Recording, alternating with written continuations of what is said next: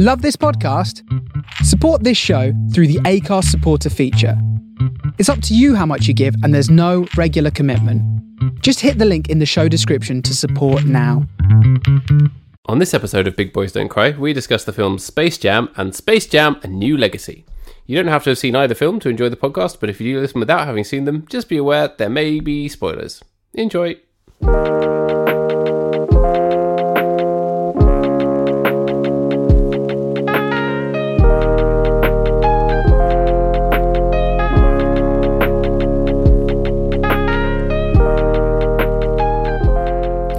Hello there. I'm enjoying the horrors of the CGI Looney Tunes behind you. What's up, dog? What's what's down, cat? Yeah, see, these days it's everyone says up dog, doesn't don't they? But really, it's up doc. Indeed. Other things that have been lost to time since the heyday of Bugs Bunny, which was like the 1940s. People could say that to you officially, couldn't they? What's up, Doc? Yeah, exactly. I'm the doctor. Not not just a doctor. I'm the doctor. You're Doctor Who, are you? Yeah, the new doctor. You're taking over. What what what adventures are you going to go on when you're when you're Doctor Who? I'm going to be making a lot of changes to the show, namely to make it not rubbish. Have we had this conversation before? Where do you stand on Doctor Who? I enjoyed old Doctor Who when I was a kid, sort of. It was fine when it was when we saw repeats. Um, I thought the Christopher Eccleston series was okay, and then I got bored and stopped watching it. And it seems as though it's just a load of convoluted nonsense now. I don't think I've actually ever sat down and watched a full episode. It's been one of those things where like I've caught it when it's on TV, and it seems like the kind of thing that I should like, but I just can't get into it. I don't think it's bad. I just I just can't get into it. Every time I see it, I'm like, this seems sort of a bit too self conscious. The early ones look, look very ramshackle. The early ones to me, and this is probably unfounded, but most of it, actually not even the recent ones, like it all just looks like one of those videos you'd get to watch in primary school during the video breaks. Do you know what I mean? Yeah, I mean, people need to recognize. I think a lot of people criticize the the graphics and the the the quality of Doctor Who. And speaking of criticizing And graphics, we could just go from that straight into Space Jam. Uh, we we could we could. no, go on. Go on. People need to realize that this is a science fiction show made for British television. It does not have a big budget. It never has had a big budget when you compare it to the big stuff from the states. Um, and what what has worked traditionally about Doctor Who is its uniqueness and its writing, which has sometimes been very very good. Um, unfortunately, it has got a bit too self conscious, like you said. It's been a bit too meta and a bit too clever for its own good. I think it's kind of got away from the fact that it's a science fiction show made for children and tried to appeal to its older fans Who didn't like that there was a woman? who didn't like that there was a woman. That's true. They were furious that there was a woman. So now they've gone back um, to a man again, and that doesn't exactly make me want to watch it. No, but they they it's it's Ncuti Gatwa who's brilliant. Okay, I, d- I didn't even know they they'd got a new person. Yes. Um yeah, he he is from have you watched um Sex Education? No, I've heard nothing but you good things about that. definitely watch Sex Education. That's an excellent show. Um, I mean, I had yeah, sex education in primary school, obviously. yeah, yes. Probably on the same day that we watched a science fiction video that was like Doctor Who and had shonky robots. So, so the um the the anti woke brigade who hated Doctor Who for a bit may have briefly celebrated when they found out it was going to be a man, but he's black, so um they're not happy. um, because obviously someone who uh, an alien that transforms every so often into a new person, into a new form, definitely couldn't be a woman. Definitely, definitely couldn't be a black man. It's political correctness gone mad. It is. It is. Um, and so yeah, he's he's really good. I don't. Yeah, you should watch Sex Education. He's very talented. I'm sure I'll get around to it eventually. It's kind of it's one of those ones where like I see it, I'm like, oh, that looks good, but I'm like, I know I'm never going to have time to watch that. It's it's it's nice, and it's only. Um, I think the episodes are only. Are they forty five minutes long? I think. So it's not like it's a full hour long episode. Um, and he's sort of like the the the second main character, I guess, in the show. Right. Okay. Um, you've got you've got Asa Butterfield, oh who's yes. the who's the main actor who you, I'm sure you've seen him in all sorts over the Yeah. years. Yeah. Yeah. Um, the man who looks like he should have been the fifth Hobbit in Lord of the Rings. Um, who But there's going to be a new I- Lord of the Rings season. I'm a show. I'm going to have to watch that. You know, I'm to have to. Mean, I'm spending many hours watching speedruns of Celeste at the moment. There's there's only so much. There's only so much time. I would highly recommend Sex Education. It's very good. It's got this really weird framing where it feels incredibly British, but also like an American high school at the same time. It's very odd, Okay. um, but it works really well. It's it's very good, and it's it's it's a good show for younger people as a comedy about sex and relationships. It's very well done. Without it trying to be too. How do you do, fellow kids? I- exactly, yeah. It never feels. okay. How do you do, fellow kids? And Gillian Anderson's in it, and she's she's great Always as good. as you'd expect. I don't think she's ever been in anything bad. No, did you see the Hannibal TV series? No. Oh, Was that recent? that was um it was in the 2010s, I think, like 2013. They did 3 seasons and then it ended, which is a real shame because it was genuinely genuinely brilliant. Um you had um Mads Mikkelsen as Hannibal Lecter in like the best casting you've ever seen in your life. If you if you need someone other than Anthony Hopkins to play Hannibal Lecter, Mads Mikkelsen is perfect in it and puts his own his own spin on it, and it's oh, it's so good, it's so good. Yeah. Um, very horrible, but very good at the same time. Um, anyway, things that are horrible but not good. I was to say, yeah, things that are horrible. Space Jam. yes, And again, um, if we keep doing double bills, I'm never going to have time to watch any other shows. I'm just going to have to watch whatever nonsense we're watching each week. That's true. That's true. So they need to Um, stop making sequels. Is the answer? we no more sequels, please, Well- to anything. Up next, we're doing one movie a week again, aren't we? There's not going to be any double bills. I think that depends on your thoughts on Deuce Bigalow, European Gigolo. Surely that But- deserves its own episode alongside Deuce Bigalow, Male I- Gigolo. I think it probably does. Yeah, We need to we need to treat those movies with the utmost respect. the respect they have earned.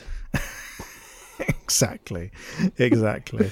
um, so um, so uh, what are we- what what are we talking about? So should we do Jam. Space Jam one first, and then yeah, Space Jam two? I'm not calling it Space Jam: A New Legacy because that's a pretentious title. No, it's called Space, Space, it's called Jam. Space Jam two. Space Space Jams.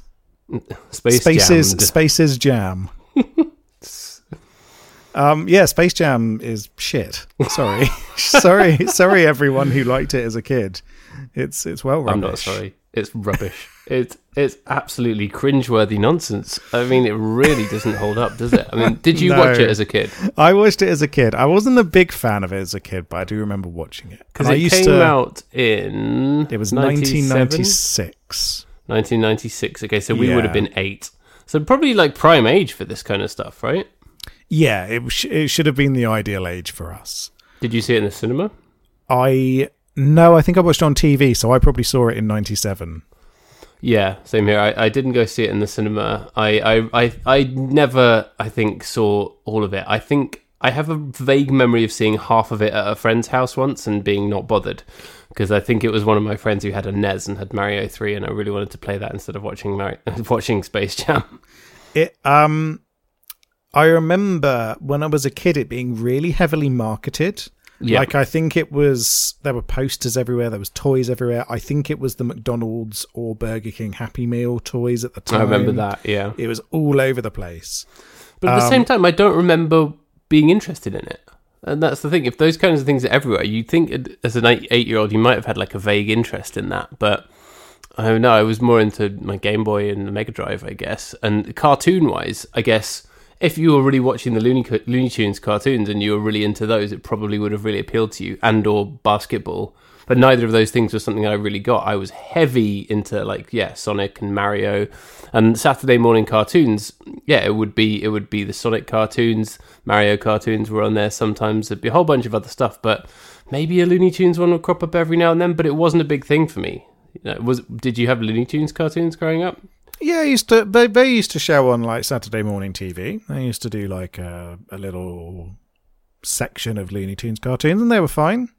They were, the, Looney Tunes was always from another era, wasn't it? This is this Yeah. is from way before we were, um, way before we were kids. Long, That's what I think is really we odd about all of this is it just feels like they're trying to they're acting like a property that really peaked in sort of the mid 20th century is still relevant when it's not. And they've managed to make it look like it is through massive marketing. But it's not, is it? And the thing is that that Looney Tunes, the the the main thing, it went from like the 30s to the 60s. Um, but th- th- that's when Looney Tunes was around and Merrie Melodies and that kind of stuff. Yeah. Um, and it was it was like running in tandem to the what was the Disney one, Silly Symphonies. Yeah. That yeah. was their that was their little musical comedy thing, and they they kind of ran in tandem, didn't they? It was a it was a it was a it was a little thing. Um, but then they they shifted, didn't they? So they did try and um they tried to revolute they, they tried to resurrect it almost in the 90s um you Yeah, they were making the stuff. They were churning it out. yeah, and, and and you know these characters were still very iconic. You know they they were they were all over the place anyway, regardless of the fact that we were watching repeats of the original cartoons. Um, But I mean, why would you be watching that when Captain N was on? truly one of the worst cartoons ever made. I never actually saw it, but now I'm aware of it. Um, But- but in the- I wish I had. But in the nineties, they did they did resurrect it with stuff like the Taz-Mania TV show. Um, I don't know if you remember that. It was a very specific Taz one with him and his family, and his dad was like a, a, a sitcom dad. Yes, I do remember Um, that one.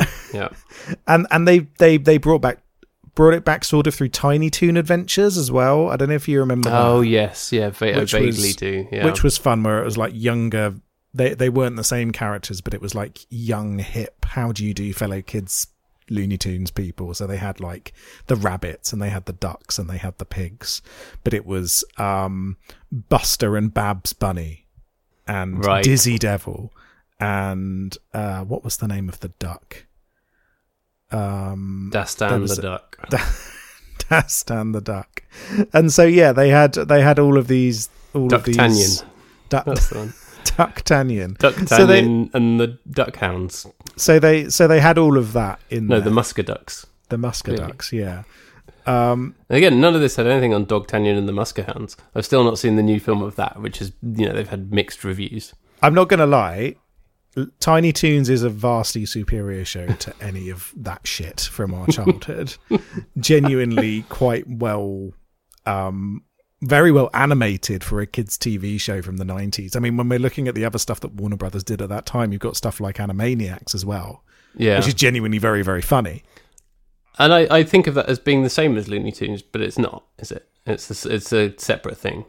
Yeah, so But so they it's, used to do the same kind of that's all folks kind of goofy stuff, right? it's it's basically it's basically um the Looney Tunes, but for the nineties, Animaniacs, and you had the Pinky and the Brain and the pigeons and everything like that in I there remember as Pinky well. and the Brain.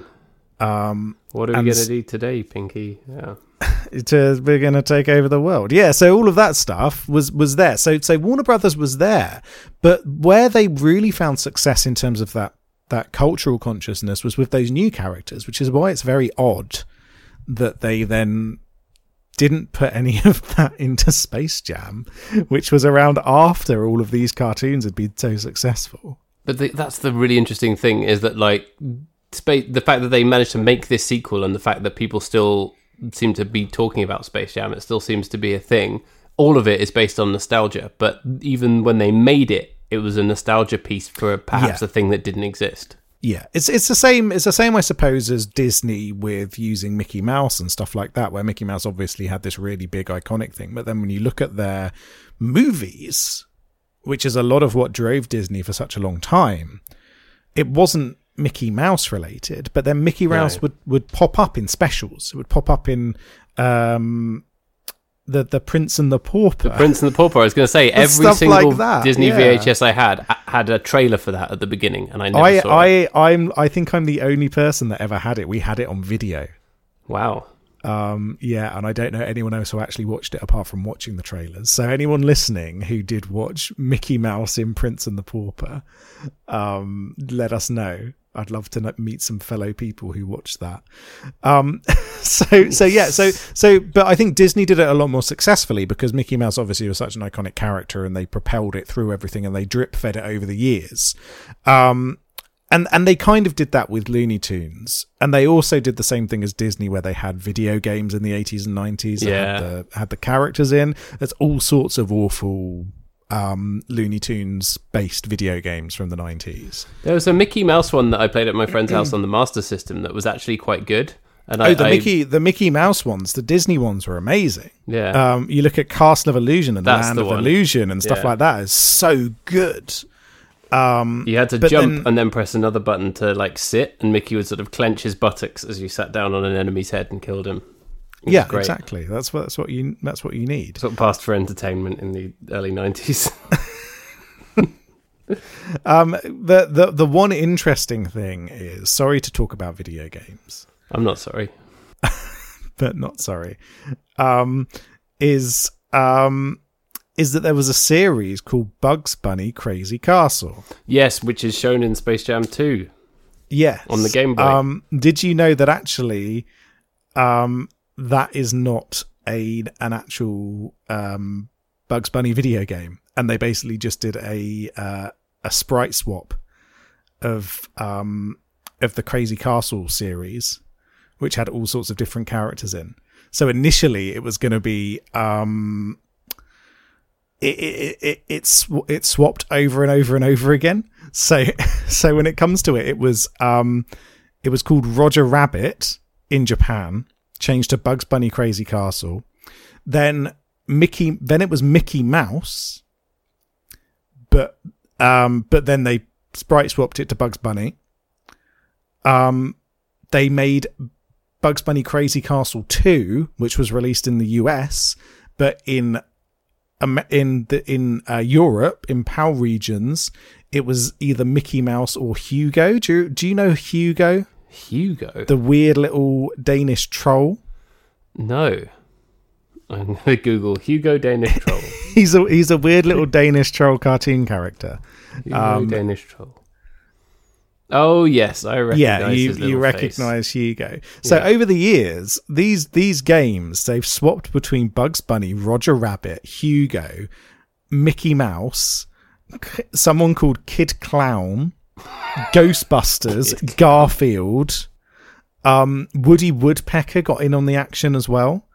Um, it has gone all over the shop. These games where they've just swi- sprite swapped them. So actually, yeah, when it turns up in um, when it when it turns up in uh, in in space space jams, it's um it's it's one of those weird games that actually isn't wasn't properly designed to be a Bugs Bunny game. They were designed with all sorts of different franchises in mind, and they just swapped them in and out depending on what region they were in. The developers of the game must have loved doing that.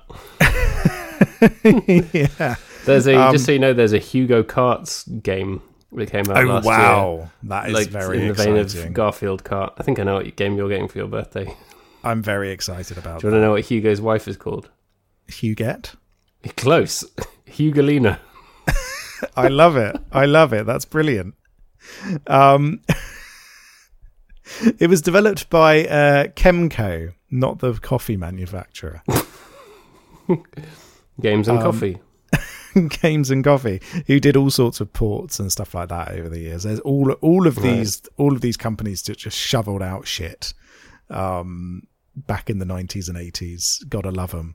Every film um, we've talked about recently that's been vaguely nostalgic has had a bunch of horrible games attached to it. And I wish they still yes. did that with every film that got made.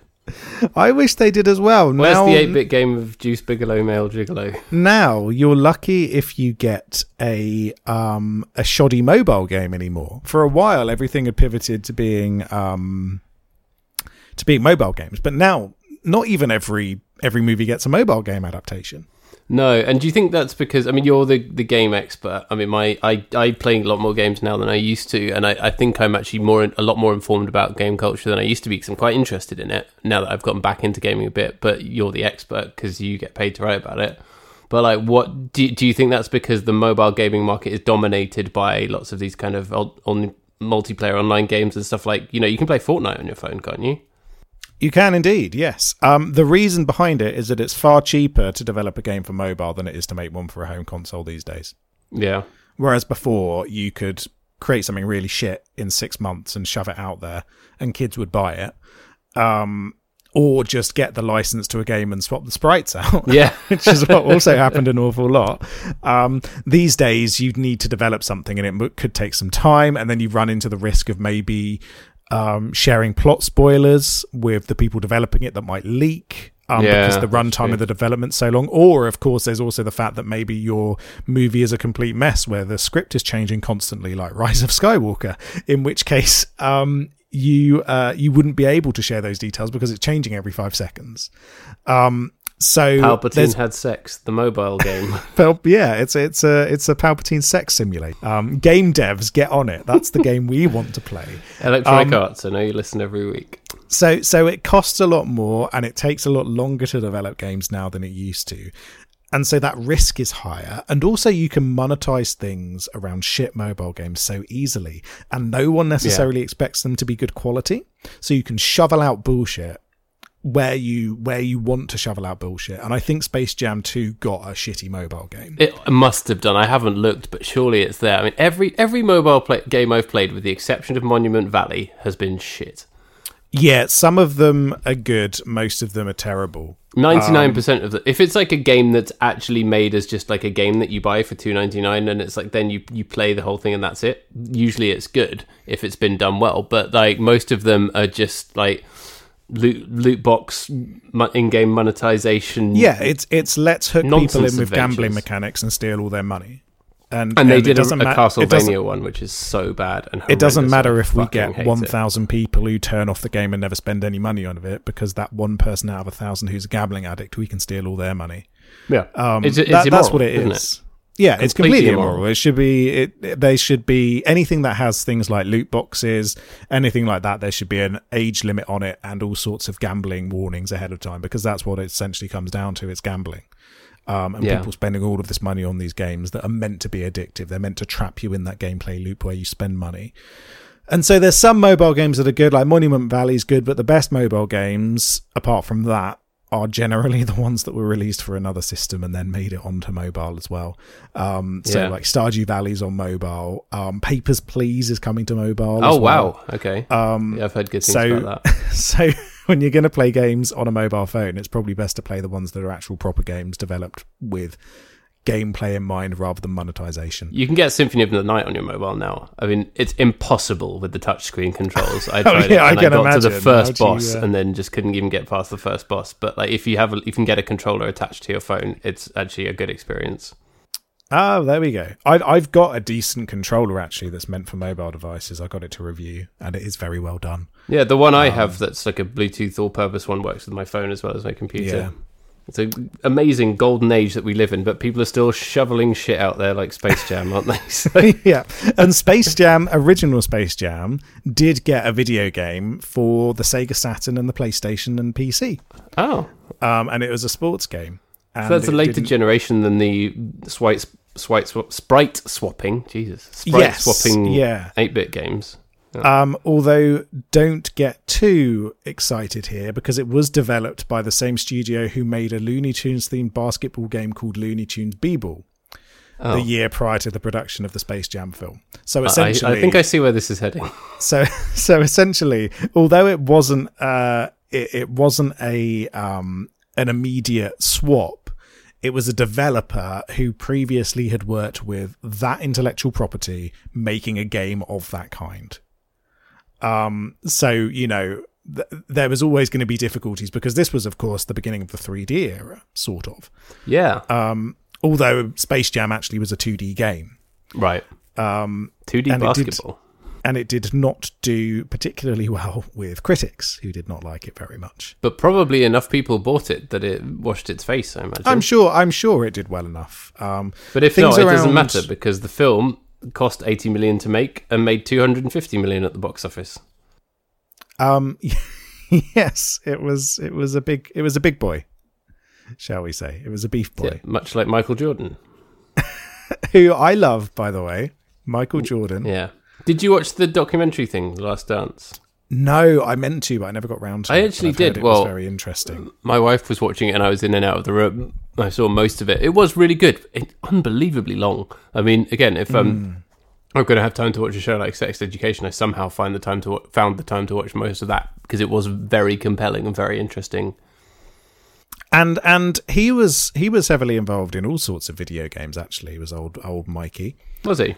Um, yeah. So you had um, you had the NBA Jam games. Oh which- yeah. Did you ever play them? Yeah, yeah. I think we had one on the Mega Drive that was good. Which is great, you know. Um, and then we we we think, um, you know, we often think about you know sports games of that era not being very good because a lot of them were very stupid, were, were very stilted. Um, but actually, NBA Jam is awesome. Um, and probably the best basketball game ever made to this day. And they've done like remakes of it and everything like that over the years, and nothing's ever quite captured the wonder of NBA Jam. But the best Michael Jordan video game is Michael Jordan Chaos in the Windy City, What is that? which is a side scrolling action game with Michael Jordan. So Um, you attack people by throwing basketballs at them. You have a freeze ball that freezes them. You have a fireball which makes an explosion. And it's like a platforming game. Sounds good. Um, and the plot is the plot is that um, Michael Jordan's about to play a um, a charity game um, with Scottie Pippen, um, but all of his teammates get abducted by an evil scientist, and then he has to go and save them. of course. Um, I highly recommend um, you go and uh, you you go and uh, you go and watch some gameplay of it because it's truly something. Else. that sounds like a And then, of first course, draft you've of got- the plot of Space Jam. Indeed, indeed. Um, but this was a this was an amazing era for for um, basketball personalities breaking out and doing different things. So you had Michael Jordan making these video games, going off to play baseball, making Space Yeah. Jam. You had Shaquille O'Neal as well. Who believes in a flat Earth, by the way? Is he a flat earther? Yeah. yeah. Oh man, I love him. I love him. Um, who who became an actor? He he acted in stuff. Yeah. um, uh, comic book adaptation Steel back in 1997. He was in Kazam, where he was a genie. Um, I never but saw also, that. he, but also he had a video game. He had Shaq Fu, which was a fighting. Oh game, yeah. I forgot about that. which then had a sequel a few years ago called Shaq Fu: A Legend Reborn. um, so and and then um, They always give them such grandiose titles. They do they do um you had you had um charles barkley who who had his own video game as well shut up and jam was his video right. game And then released that number one hit song, Crazy. yes it is exactly the same person exactly the same person um and um he of course is in old uh, space jam as well He is, yeah. It's not just the Michael Jordan show. There are other basketball players in it too.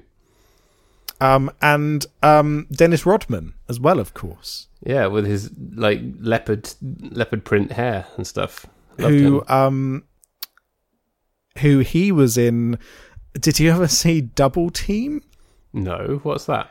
double team is a jean-claude van damme action movie where dennis rodman and jean-claude van damme double up as a as a duo to fight evil um it's truly incredible so yeah you had all of these more than any other sport in that era basketball stars which i think is amazing that it was basketball decided you know what fuck this we're going to go and do other stuff outside of basketball and i think that's awesome Yeah, Um, because it's uh it's an amazing sport. It's probably the most exciting American sport. No offense to your fave, baseball. yeah. Baseball is my But- fave, but I I get why basketball is is seen as more interesting and more exciting because you know it's all very fast. You have 24 seconds to get the ball in the hoop, and then the clock starts again, and there it is. Baseball takes three hours for a reason. It's very slow. yeah, exactly. Um, and I, I enjoy ice hockey as well. Ice hockey's oh, ice hockey's really good fun, really exciting to watch. But there's Yeah. something so frenetic but calculated about basketball that I think is just incredible. Um, and Yeah. so you take that energy, you combine it with the the stylized, cartoonish nonsense of Looney Tunes, and you think, okay, What this seems like a weird. wrong? This feels like a weird matchup, but maybe if it was done smartly, this could be good. You could mix the frenetic energy of basketball with the silliness, the slapstick of of of um, of cartoons, and that could work quite well. Um, no, No, absolutely not. Truly, truly awful. Um, one of the worst films ever made. I think it's fair to say. Yeah, it I'd say it's, it's- it's painful to watch, isn't it? It's really cringy. It's it's strangely slow paced. The pacing's human- all over the place. It's like there's loads of stuff packed into the first 45 minutes, and then the next 45 minutes is them dragging out a basketball game with all loads of Yeah. weird shit happening. And it's just like, It's really, I don't care about the basketball game anymore because I don't know what's going on. It's really odd, isn't it, that you can focus a lot of time on an individual event in a sports movie. You can do that. Um, Rush, the F1 movie, did that and did that really well. But this movie, Probably not as well as just- Pixar's Cars, but. Pi- yeah, I mean, Pixar's Cars, the pinnacle of cinema, right there. But Which this movie loves, really, sorry, my son loves Cars. Oh, way. does That's he? the only He film Cars. that he's seen. Like, we don't let him watch loads of TV, but a couple of people got him some toys, so we showed it to him. He loves it. ah, But uh, there are so many. It, every time you watch it, you think of some new weird logic question about how the cars, the, about how cars are like people and the anthropomorphism. It, every time you watch it, it throws up something new in your brain. How are cars born? Yeah, exactly. Do they get like made that. in a factory? How Is it like the Matrix? Are they grown in jars? You know, cars in jars. Are there cars like mining for for metals to go and make new cars? Is that how it works in Cars World? We'll never know. We'll never know. until we get David Cronenberg's Cars. then we'll find that? out. I would watch that. um, but yeah, the the movie is weirdly slow, weirdly boring. It shouldn't. This a movie like this should never be Yeah. boring. If you think about it, it's the most frenetic, ridiculous, colourful, like load of vomited up cartoon nonsense, and it is boring to watch. It is it is really boring. Um and the animation feels odd as well. I Oh, think it's it's, horrible. to say. I really didn't like it. I mean, Cool World, the animation there is also kind of horrible, but I preferred that. That was easier on the eyes than this. I think I think what worked well about Cool World, the one the one thing that worked well about its animation was that it a lot of the time it was such an odd environment. So even when it was using real world environments for Cool World, it still didn't seem real. Whereas here you've got that genuine clash between this is a basketball court and here's some Looney Tunes characters running around on a real world basketball court with with Michael Jordan. Um and it is just really odd to watch. And I think it doesn't help that often they'll choose camera angles which don't quite mask the you need you need that suspension of disbelief and the way that they framed this movie the way that they filmed this movie doesn't help with that suspension of disbelief No, not at all. And probably some of that is technical, it's sort of technical constraints. Um, but there's, yeah, even from the word go, when it gets to the animated bit after 10 to 15 minutes of setup about Michael Jordan's like, like career and life and stuff, which is actually kind of nice. And you're like, this is the beginning of a nice sports movie. And then suddenly we're on a horrible animated alien planet with some horrible alien guy. And you're like, who is this guy? I don't care about this. This is ugly. And it's like, it's like there's some bits are 3D, some bits are 2D, and it looks horrendous. it's yeah it's it's really odd and awkward to watch um since we're a romance podcast should we talk about the sexy rabbit Yeah, I guess we have to, don't we? Yeah, Bugs Bunny and Lola Bunny. There's a whole thing. there's a there's a romance there sort of but not really It's not as overtly horny as um, Who Framed Roger Rabbit, obviously. no no it's not as it's not as horny as any of the other live action movies But I think for people who are around our age who are nostalgic for Space Jam, they're definitely horny for Lola Bunny, and that's definitely part of the reason that that nostalgia exists. everyone who likes space jam is a pervert i'm putting that out there right now end end of show. See you next week. That's the definitive word. See, The only- the only word then on Space Jam 2. Schneider. Space Jam: A New Legacy is that yep, Lola Bunny's back and you're still perverts. and you're and you're still perverts. um, is there anything else? I realise that we've reached the half hour point now. Is Um, there anything you'd like to talk about with Space Jam? Space Jam. It's unfortunate that it starts with an R. Kelly song, isn't it? That that dates it. Yeah. Um, the other song for Space Jam is a literal jam. Oh yeah, no. Other than that, the the soundtrack was actually good. There's a lot of like quite nice um, R and B at, at various points that works really well. It's the the one that's like it's a Space Jam. I can't remember what that song's called, but that's good. Yeah, it's um, Space Jam by Quad City DJs. That's the one. Yeah, that's is, that's good. Is, is awesome. Come on and slam and welcome to the jam. Come on and slam if you want to jam. Absolute tune. That should have been the legacy of Space Yeah. Jam's music, we but instead we're stuck with the R. Space. Jam. Yeah. Um, yeah, it's an amazing song. Um, I suppose the other thing that we, we do need to mention as well is the Space Jam website, which became a, Yes, a thing. That's a meme. um, where the original website to Space Jam um, was still up and still running. um, I don't know if it's gone now. I think a lot of it was Flash based, so I imagine it doesn't actually work. at it. It, it looks to be still there. If you go to spacejam.com slash 1996, that appears to be it.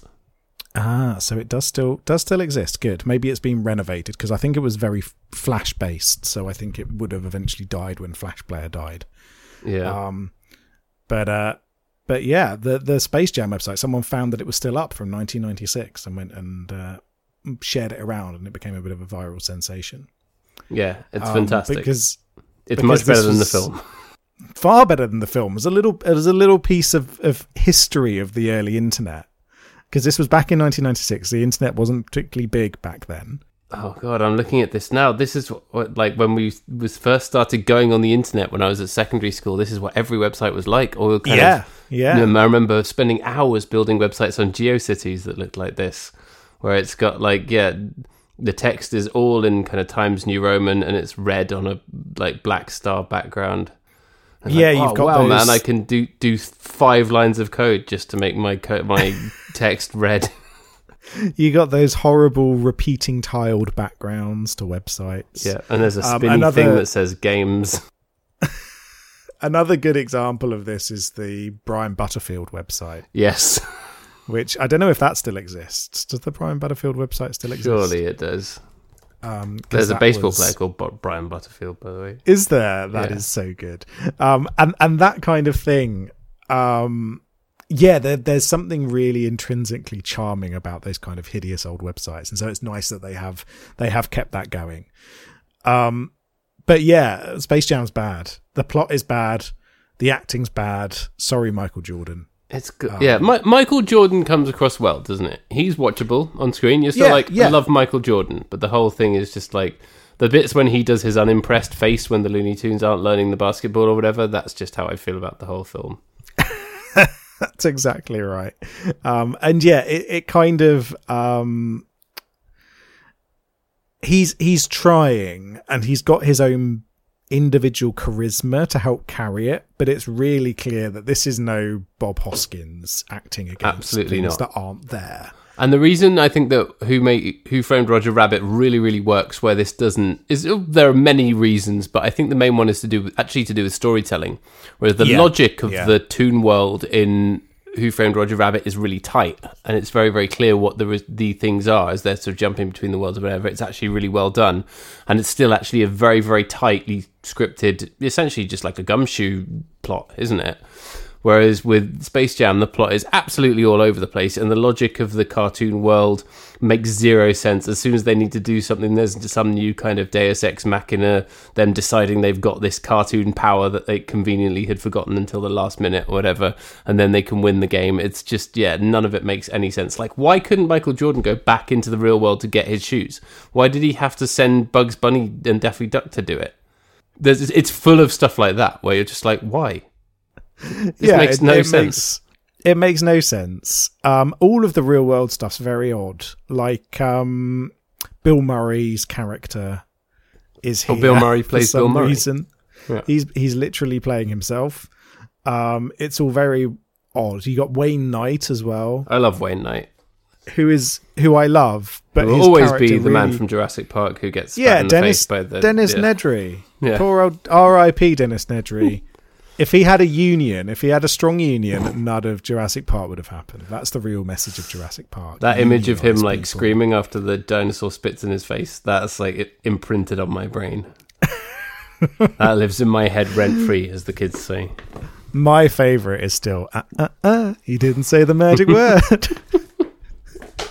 Which will sometimes just get stuck in my head like dental plan Lisa needs braces from Yeah. The Simpsons. Just Stupid, will just sexy. Flanders. Stupid sexy Flanders, yeah.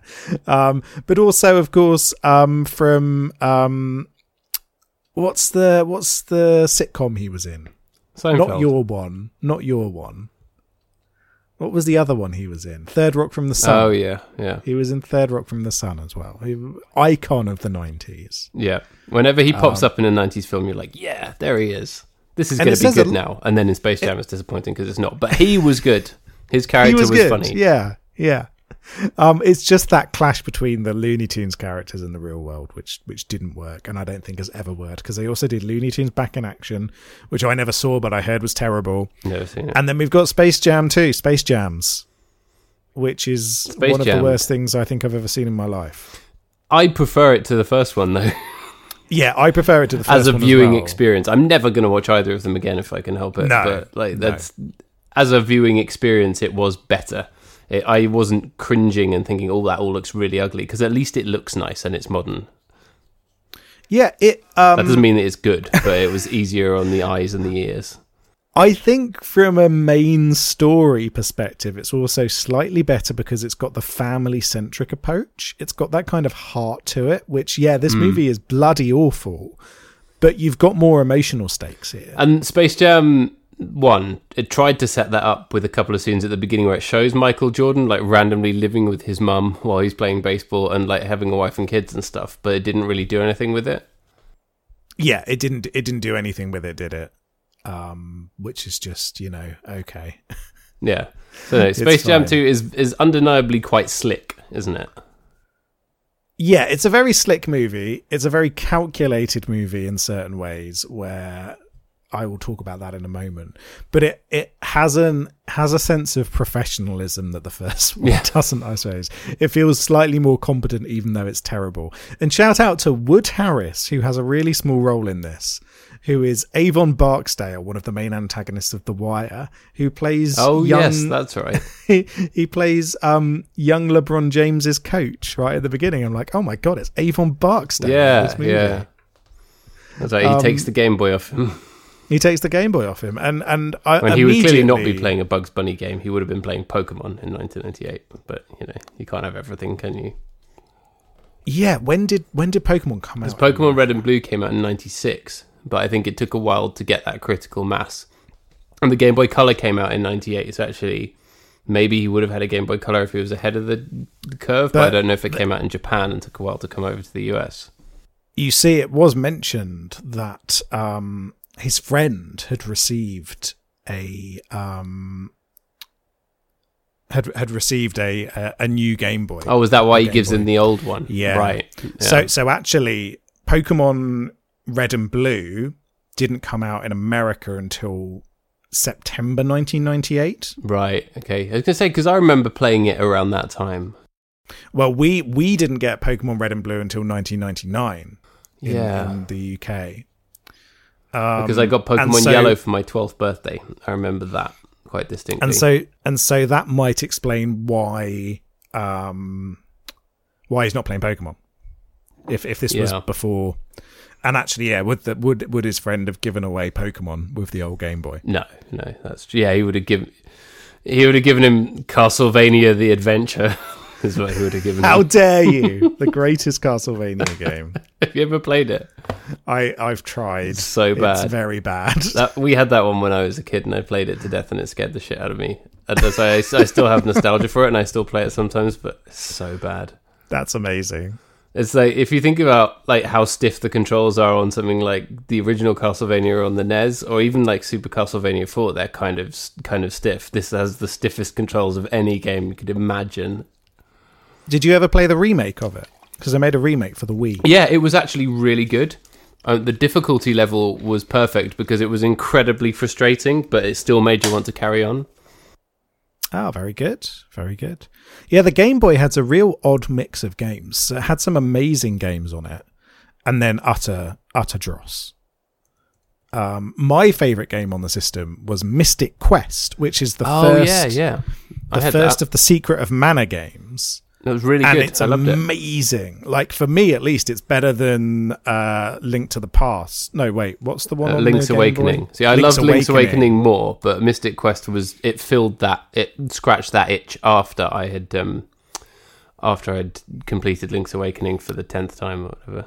See, for me, yeah, I played Link's Awakening and I was just like, I could be playing Mystic Quest right now and having a far more epic, varied adventure across all of these different climates and with an actual story and characters. Yeah. And so, yeah, I always went back to Mystic Quest as still one of my favorite games of all time. And yeah, so you had games like that, which were amazing.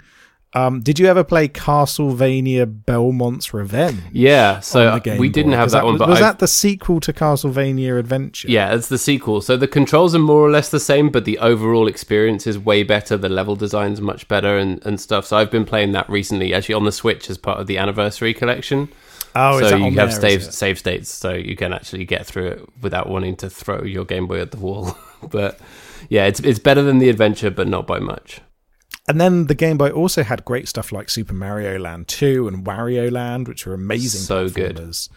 Uh, Kirby's Dream Land Yeah, is one that I used to play over and over again. That was great. music from that is imprinted on my brain as well. And did you ever play any of the Mega Man games on the Game Boy? No, never really had much experience with Mega Man. They were really fucking hard. I'm sure. um, I I had I had Mega Man. It was called Doctor Wily's Revenge on the Game Boy, and it was basically like it kind of blended together Mega Man One and Two for the Game Boy, but then made things far harder because you couldn't see what the fuck you were doing because you were playing it on a Game Boy screen. It was so difficult. It was so difficult. Um, and yeah, I played that. I, I don't think I ever beat it because you you get through one lot of the robot masters, the main enemies, and then you get onto the second lot. And I don't think I ever I got past the second lot and then made it into Doctor Wily's castle, and then just couldn't get past that. I was just like, okay, I'm done now. I can't I can't do this anymore. Um, but yeah, so those are the games that he could have been playing on his Game Boy instead of Bugs Bunny's Crazy Castle. There were so many this is a options. Looney Tunes game. Yeah, yeah. So that so then his son is developing a game, and they get sucked into the computer, leading to the greatest line of the entire movie, which is LeBron James going, "We're in the computer." No, no. The greatest line of the movie is when he says, "Don't touch the silver computer, man." that, that is also amazing. I wrote that down because that Um, made me howl with laughter. And it turns out that there's a there's a evil computer man. Played by uh, Don he- Cheadle, who's I have to say Um, I thought his performance was exceptional and carried the entire film. Don Cheadle is better is the best thing about both of the Space Jam movies put together. His role as like the scenery chewing villain in this movie is so good. Absolutely fantastic performance. Yeah, he is he is truly brilliant here. Um, nothing to say about this apart from well done, Don Cheadle, and making something enjoyable out of this train wreck of a series. As the silver computer man, As Silver Computer Man, what's his name? It's Al-G um, Rhythm, Algorithm. Yeah, which is a really bad pun on algorithm. Really, what they should have done was have had would have had Al Gore Rhythm and have got Al Gore, like the former oh, vice that would have been president. good. But I think he was busy. that that would have been good. In fact, the the the the the, the cast of this movie is actually rather good um, as well. Shout out to um, Sonequa Martin Green, Mm. who plays uh, the wife of LeBron James. Yeah. is that right? Um, and she's am- she's amazing. I don't know if you've seen Star Trek Discovery. No, I've heard good Star things Trek, about that. which is which is good. Again, the same people who don't like um, that Doctor Who has a woman and now a black man in it, um, also don't like Star Trek Discovery for the same reasons. Um, and um, and yeah, she's really good and she's brilliant in The Walking Dead as well. Yeah. Um, she's yeah, she's she's great, and it's like, okay, what are you doing in this movie? you des- you deserve to be in so much better than For this. five minutes in this movie, playing LeBron James's wife.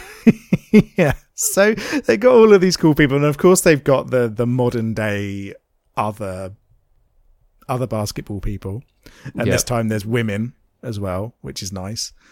Um, but um, but yeah, it, it it it kind of has the parallel of the original Space Jam.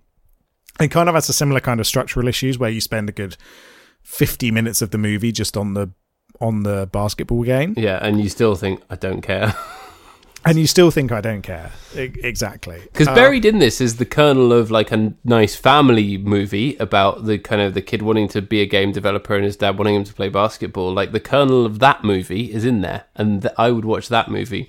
But also the idea of a kind of sentient algorithm trying to take over isn't isn't a bad idea either. You know, I mean, it's would- Tron. I would It- watch. it's- Yeah, it is. This film looks like Tron, and it's hilarious how whenever video games are depicted on film and they're aiming for an audience that doesn't necessarily play or know anything about video games, they just make it all look like Tron. Have you noticed that? That's exactly what they do. and actually, as much as I love Scott Pilgrim, there's an element of that in that as well. Oh, 100%. But like, where it's, that's and like all the noises are all like bleepy bloopy when it's like if you've ever actually played a modern game, it's nothing like that. No, and in fact, if you took the fucking Looney Tunes out of Space Jam A New Legacy, this could be a really fun game where Yeah. there's a basketball player. It could even be LeBron James still, for God's sake, whose son is more interested in game development than playing basketball.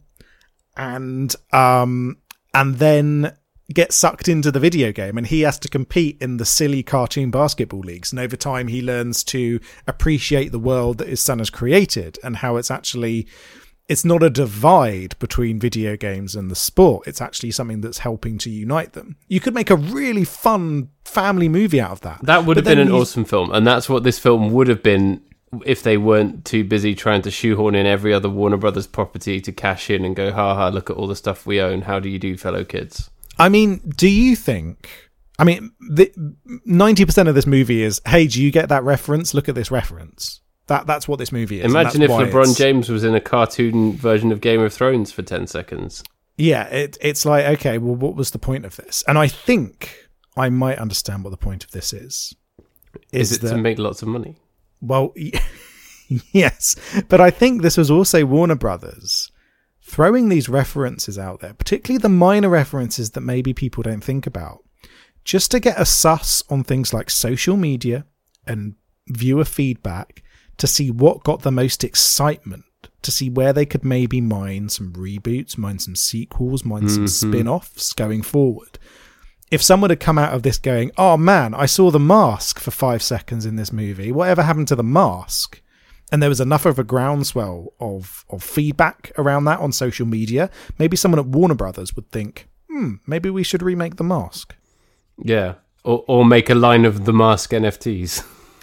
yeah, I think that's why they threw so much shit at the wall with this film, where it, it's it's like a shit, but it's like a shit Roger Rabbit, isn't it? Because it's just like let's throw everything at people, but without any care for what those characters would be in that specific situation. It's just throwing them out there to make people think, oh, that exists. King Kong exists. Austin Powers exists. Austin Powers. They showed a clip of him saying "groovy baby," and they did like a mini me joke that I did actually quite enjoy. But really, the the travesty is they didn't include the scene of him urinating. which yeah, that's They, what should, it they could have done that. They could have cut to that with him, and then there's just like Bugs Bunny going for a wee next to Austin Powers for a very long time. and maybe maybe I missed it, but I think Warner Brothers um, has loads of horror movies. Like I think a lot of the Blumhouse horror films Oh, really? um, are are are released through Warner Brothers. So like the Conjuring movies certainly oh. are are um Could have thrown a scary nun in there. yeah. Where's where's the creepy nun? or or they made that that movie with Jason Statham where he fights a giant megalodon shark. Where's the giant megalodon? Oh, the Meg. me- megalodon. Yeah, the Meg. Have you ever seen it? I've seen half of it on TV. It's got Dwight Schrute in it. It is. What more can he you- is quite hilarious. do you want? Yeah. Where, where's the creepy Annabelle doll? Where's where's the creepy nun? Yeah. Um, Where's the boy who lives in the walls? Assuming that that's part of it. I don't know. exactly. I think But Final it did have is- Rick and Morty in it, so I guess had Rick and that. Morty in it. I they they were there, and it's just like, okay, I wonder how much they paid them to do their. I was 10 like, oh, I bet he's going to turn into a pickle, and he didn't turn into a pickle.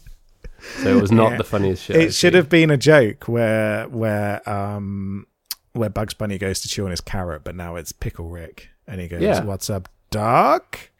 That's a missed opportunity, Yeah, they could have done that, couldn't they? But no, and that shows you actually they didn't think about any of that stuff, did they? It was just like it feels like a marketing exercise. You're exactly right. There's them testing a bunch of stuff. It's it's an it's a two hour long marketing exercise that they paid LeBron James a lot of money for.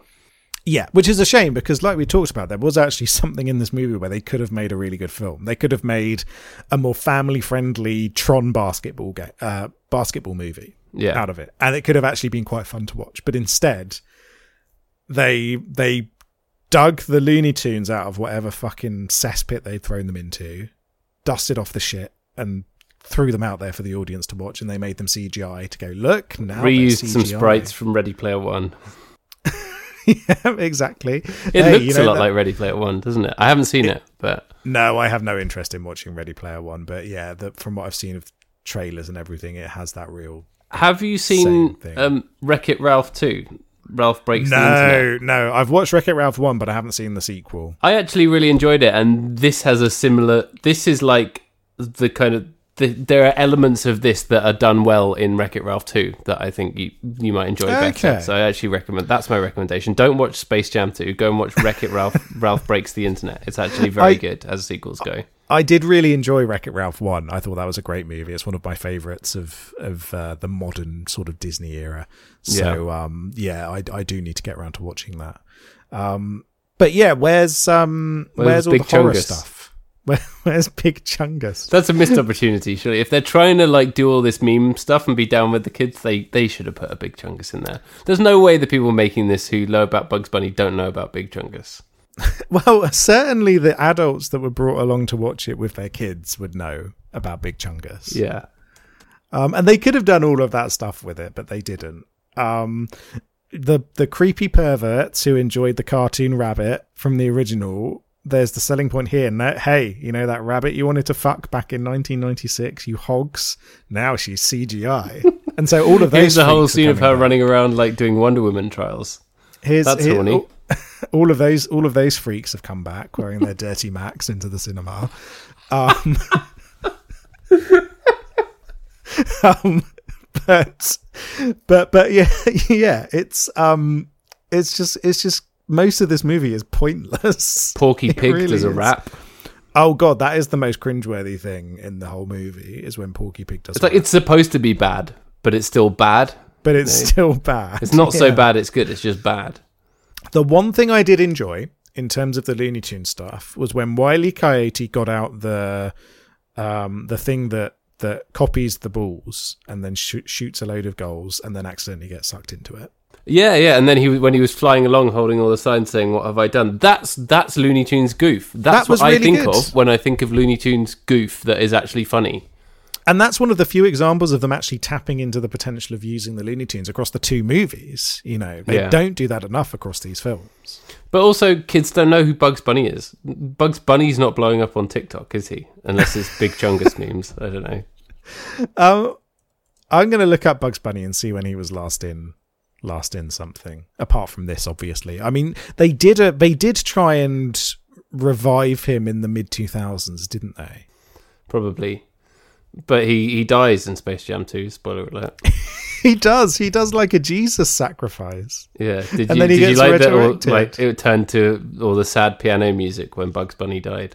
It's so stupid. And I'll tell you what should have happened in this movie. There should have been a Bugs Bunny moment that actually felt like a Bugs Bunny moment because Bugs Bunny sacrificing himself for the greater good is the least Bugs Bunny Yeah. thing ever. The guy's a fucking asshole, people. That's part of the funniness around Bugs Bunny. He's a dickhead, and that's why we enjoy his hijinks. Yeah. But um, but then um, what they should have done is when they worked out what the glitch was that would have crashed it, Bugs Bunny should have gone, "Yeah, what's up, Doc? I've got an idea," and grabbed the ball. And then, as they were getting ready to restart, he goes to um to Al Al-G Rhythm, Al Al Gore Rhythm. Al Gore's Um, rhythm. should have been bigging it up like, ah, you know, you can never beat us in a real game of, of basketball. You've been using all these tricks, you've been cheating, you've been manipulating like this. If you're such a good basketball player, why don't you pull off LeBron James's classic move, and then you can prove that you're a real basketball player for all of these, all of this audience, and all the audience gets up and is like, "Yeah, we want to see it, we want to see that," um, and um, he falls for the bait because of his ego, because he's an egotist, and that's been established as part of his character. And then he tries to do it after getting the ball back from them, and glitches out, and then they can grab the ball and go and score the winning goal in those ten seconds. Yeah, that's what it should and that have would have been that would have been in line with the characters. It would have been a funny thing to do. It would have tied into Bugs Bunny as a character. Um, that's how it should have ended. But no, they had to do Bugs Bunny giving a sacrifice, which is just one of the most bizarre things in this movie. And also, in both movies, the Monstars or the Goons or whoever it is they're fighting are ridiculously overpowered and would obviously win that game, even within the threadbare logic of the film that they But they created. don't. They don't have the tune power, Paddy. Oh, that's power right. of the the power of the tunes. They haven't got the Chungus power. Oh, we should also point out that Danny DeVito's in the first one, just because I feel like we should mention Danny DeVito. Yeah, the fact that it's his voice does elevate it slightly, but only a little bit. You're Yeah, like, oh yeah, I, I like that voice. That is a good villain's voice. But yeah, that's Dan- that's Danny DeVito's voice. it also Um, looks like something I drew when I was ten. So yeah, Apparently, by the way, apart from Space Jam, they have been doing new Looney Tunes cartoons over on HBO Max. okay. I'm I'm sure the kids are loving it. I'm sure all of the people, all five of the people that have HBO Max, are really appreciating the Looney Yeah. Tunes cartoon. These are the same people who bought the Space Jam and New Legacy NFTs, which they made for Did it. they make NFTs? They did, yeah. Oh my god, NFTs of Um, all the like goon characters and stuff. Like, who is that amazing. for? Who is gonna buy that? Someone probably, but oh my god, that's truly awful. Oh yeah, the Goon Squad has arrived. They're truly awful. Oh my god. What do you reckon they're worth now? Half a pence. probably, yeah, a halfpenny. Um, so NFTs suck, and they're killing the NFTs are environment. very bad. They're very awful. Stop buying them, people. You're in a pyramid scheme. Um, uh, but yeah, no, that's that's really disappointing. I'm gonna knock some points off Space Jam 2 just for that, um, because NFTs are shit. Um, anything else you want to say about Space Jam 2? Um, I, I think I've covered it. It's not worth watching. It's a cynical cash in. It's a walk through all of our like. It's a, it's a marketing video for Warner Brothers. Um, and it's very kind of how do you do, fellow kids. LeBron James seems like a nice man. He's a very good basketball player. Not holding it against him. No, no, and he's fine. He's he's fine in this. Much like Michael Jordan, they're better than they have any right to be. Yeah, as he does his best with what he's prof- been given. as professional sports people rather than actors. Um, they're they're far better than they should be. Um, but Alongside Don Don Cheadle's iconic performance, he does end up looking wooden. Yeah, this Don Cheadle's performance here is akin to Jeremy Irons in Dungeons and Dragons. Yeah. It's that level of this movie is shit, but it's worth watching just for him. Yeah, there's Um, a new Dungeons and Dragons that you sent me the trailer for. The the sexy Duke from Bridgerton is in it. This Yes, this is crazy, and I'm very excited. Um, it's uh, it looks really really silly, which I'm very much down for because these days all fantasy stuff is very serious. Yeah, and It's- and yeah. giving giving me a really stupid fantasy movie with Chris Pine being a cheeky bard. Um, all over that. Cannot wait to watch it. Looks Yeah. very very fun. inject it directly into my veins, please. yes, exactly, exactly. Um, so uh, yeah, anything else then, or or are we done? No, with I think we're done. the Space Jam. Lack of big chungus. Last word. distinct distinct lack of big chungus. So um any um any last uh things before we before we um before we score it the one thing I'd like to say is Paddy put the Super Eyepatch Wolf space jam 2 video in the show notes. Yes, I will. I, I got. I haven't watched all of it, but I got. I got to the point where he kind of revealed the joke, as it were. But, yes yeah Space Jam 2 is a lie is the name of the video. It's very Yeah, funny. Space Space Jam 2 is a lie. Don't look up anything about it before you watch it. Just watch it with an open mind. Um, and you're in for a treat. Um, how are we going to rank Space Jam and Space Jam 2? Okay, should we do them separately? Space Yeah, Jam, Space Jam should. 1. How well how many tunes are in your squad? Um, there's a grand total of four tunes in my squad. This movie's bad. Yeah, that sounds about right. There's kind of yeah, most of those points are just for Michael Jordan being cool. Yeah, just because Michael Jordan's so good, you want it to be good. And one Um, one for the space okay, three for Michael Jordan, one for the Space Jam song being a jam. That is true. Yeah, that is a good one. So yeah, no, four for me there. Um, uh, and you're four as well, are you? Yeah. Yeah. Um, so for Space Jam two, um, how many how many thousands of pounds have you wasted on NFTs Goon Squad NFTs. on Goon Squad NFTs? Oh, I've given six of my English pounds out of a possible 20 on Goon Squad NFTs. Again, a little bit higher, only mainly for it being that a little bit more slick and for Don Cheadle being an absolute icon in this film. Yeah, I'd I'd agree with a six for this one. It is John Don Cheadle's performance is amazing, really really fun. Um, the movie, there's something in this movie that could have been good, even though the movie is terrible. Yeah. and there's certain moments that are that are good. It's the But- kernel. I always talk about the kernel if that bit is there in a film. yeah. And that, that kernel is not there in Space Jam 1. No, that that that is not there. Space Jam One feels like a fever dream. It should never exist. It's something that was summoned from the depths of hell. Um, Space Jam Two does have that story kernel there, like you said, which which could have made something good but just didn't. So yeah, Yep. six six for Space Jam Two. Space Jams. Space Jammed. So um, we've got a very exciting month ahead. Then it's my Yeah. birthday, and for my birthday, we're celebrating by watching some truly dog shit movies. Probably, Probably. dog We haven't seen them. I think, yet. Well, No, some of them I don't know may, may or may not any have of seen them. but- yeah. So August, it's we're we're being delivered to our houses is the Schnorgust board. I forgot we called it that. Fuck's sake. The Schnorgasboard. Yeah. The the first item of which is um, Deuce Bigalow, male gigolo. Yeah, so for anyone who doesn't know, we're going to be watching only Rob Schneider movies for the month of August. And so Deuce Bigalow's first, is it? The first one? Yeah, yeah. I'm excited. Excellent. Are you excited? I'm very excited. I've never seen this movie. You'll have to remind me when we stop recording what the other movies are we've got planned. Yep, yep. Oh, I won't spoil the surprise. No, no, but I, I want to know so I can brace myself for the rest of the month. Yeah, me too. I might have to actually remind myself. very good. I'm very excited about this. Let's go. All right. Well, thanks a lot for tuning in. If you did rewatch either of the Space Jam films, we hope you got something out of it. Um, and if not, don't watch them. Go and watch something else instead. Yeah, there's loads of other stuff you could go and Go and watch Go and Tron. watch- Go and watch Tron. Tron and or Wreck It Ralph 2. Go and watch Sex Education. Go and watch Wreck It Ralph 2. Yeah. Or Go, and watch, Rick Jurassic and Morty, Park. the Yeah. funniest show on television. Funniest shit I've seen. That's what you want to watch. Get on Yeah. that. Get on that. Go watch them instead. All right. And um, there is a link in our show notes to where you can give us money. It's like a virtual tip jar. You can find us on Twitter at Big Boys Don't Pod. You can email us, bigboysdon'tcrypodcast at gmail.com. And we will be back next week to begin the Schnorgust board with Deuce Bigalow, male gigolo. Very excited. Alrighty. Bye bye. Bye.